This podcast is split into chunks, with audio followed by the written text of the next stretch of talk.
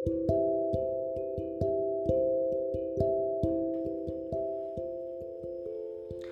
నేస్తాలు. నిన్నటి కథలో మన ఆకతాయి అందరినీ తీసుకుని బయలుదేరాడు కదా. మరి ఎక్కడికి వెళ్ళారు? ఏం చేశారు? అనేది వాళ్ళ కథలో తెలుసుకుందాం. అందరూ కలిసి ఒక పట్టణం చేరుకున్నారు. పేదరాశి పెద్దమ్మ ఇంట్లో బస చేశారు. అవ్వా మీ పట్టణంలో విశేషాలేమిటి? అని అడిగాడు ఆకతాయి. విశేషాలకు ఏముంది నాయనా? మా రాజుగారు కడు వృద్ధుడు.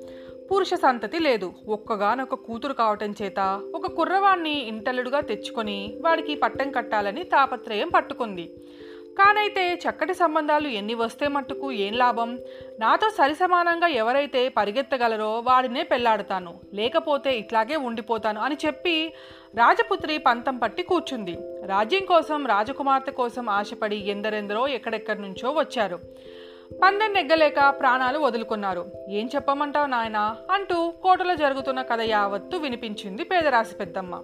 మర్నాడు మన ఆకతాయి సరాసరి రాజు దగ్గరికి వెళ్ళి మహారాజా నీ కూతుర్ని నాకిచ్చి పెళ్ళి చేయవలసిందని అడిగాడు. అలాగే చేస్తాను. మరి మా అమ్మాయితో పాటు పరిగెత్తగలవా? అని అడిగాడు రాజు.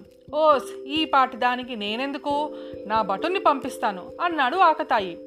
అలానే పంపించు. కానీ పందెంలో నీ భటుడు ఓడిపోయినా నిన్నే తల తీయించి వేస్తాను సుమా అని హెచ్చరించాడు రాజు. ధైర్యంతో సరేనన్నాడు ఆకతాయి. పందెంలో నెగ్గి రావటానికి కాలిచురుకుగాన్ని పంపించాడు. రాజుగారి ఒక చోట కూర్చున్నారు. పందెం వాళ్ళిద్దరికీ చెరి ఒకటి బంగారు లోటాలు ఇచ్చారు అక్కడ కొంచెం దూరంలో ఒక కొలను ఉంది ఆ కొలనులో నీళ్ళు ముంచుకొని వచ్చి రాజుగారిని తాకాలి. ఇది పందెం. ఇద్దరు బయలుదేరారు. ఇద్దరూ బయలుదేరారు. రాజపుత్రి కొలను చేరేలోగా అప్పుడే కాలుచురుకుగాడు నీళ్ళు ముంచుకొని సగం దూరం వచ్చేశాడు.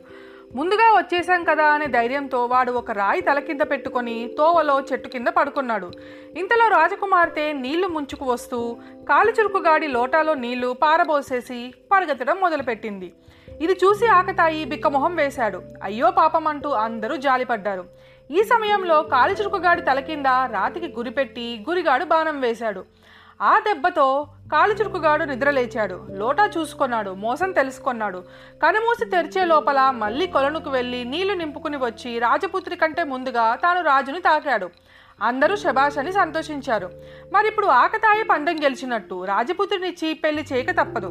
కానీ వాడికి ఇవ్వటం రాజుకి అస్సలు ఇష్టం లేదు. ఆకతాయిని పిలిపించి ఇట్లా చెప్పాడు. అయ్యా మీకు మా పిల్లనిచ్చి పెళ్ళి చేస్తామనుకోండి మీది మాది ఒక కులం కాదు ఒక గోత్రం కాదు. బంతి భోజనం లేని సంబంధం వల్ల వేడుకేమిటి సంతోషం ఏమిటి కాబట్టి మీరు మొయ్యగల ధనమిస్తాను అది తీసుకొని వెళ్ళి పెళ్ళి సంగతి మర్చిపోండి అని వేడుకొన్నాడు. సరే సరే రాజా మీ మాటకి అడ్డు చెప్పను. ధనం మొయ్యడం అనేది గొప్ప పనేం కాదు. ఈ పాటి దానికి నేనెందుకు? నా భటుణ్ణి పంపుతాను అన్నాడు ఆకతాయి. ఈ లోపుగా చెట్టు పీకుడుగాడు ఒక కోసెడు చతురం గల బ్రహ్మాండమైన సంచి తయారు చేయించి అది పట్టుకొని కోటకు వెళ్ళాడు. సంచి మూతి తెరిచి పొయ్యండి ఎంత ధనం పొయ్యగలరో ఇందులో పొయ్యండి అని తయారుగా కూర్చున్నాడు.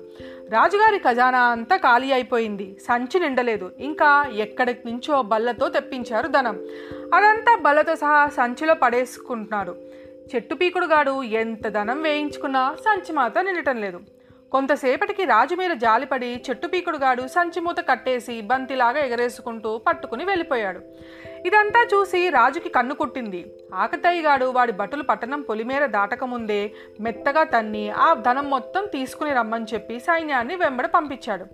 ఆకతాయి భలే యుక్తిపరుడు. రాజు పనిన వ్యూహం ఇట్టే పసిగట్టాడు. జట్టుదారులకు సైగ చేశాడు. సై అన్నాడు. వెంటనే ఊదుడుగాడు. ఒక్క ముక్కు పిగపట్టి రెండో ముక్కుతో ఒక్కసారిగా ఊదాడు. రాజుగారి సైన్యమంతా ఉల్లిపొట్టులాగా రెండు కోసల దూరానికి ఎగిరి చక్క పడిపోయింది. ఒక్కడో ఇద్దరో చచ్చి చెడి కొన ఊపిరితో బయటపడ్డారు. వాళ్ళు రాజుగారి పాదాల మీద పడి మొరపెట్టుకున్నారు. పడ్డ బాధలన్నీ అనేక విధాల చెప్పుకొని ఏడ్చారు. జరిగిన దానికి రాజుగారు విచారించారు. ఇక ఆకతాయి రెట్టింపుగా జట్టుదారులకి డబ్బులిచ్చి వాళ్ళని సంతోషపెట్టాడు. ఇప్పుడు ఈ సొమ్ము మోయటానికి మరి నూరు వరహాలు చెట్టు పీకుడు గారికి ఇచ్చి బ్రహ్మాండమైన ఆ డబ్బు మూటలతో ఇల్లు చేరుకున్నాడు. కుమారుడు ప్రయోజకత్వం చూసి తల్లిదండ్రులు పొంగిపోయారు. అప్పటి నుంచి అందరూ హాయిగా ఉంటున్నారు. ఇది నేస్తాలు మన ఆకతాయి కదా. మళ్ళీ ఇంకొకరితో రేపు కలుసుకుందాం. మీ జావిల్లి.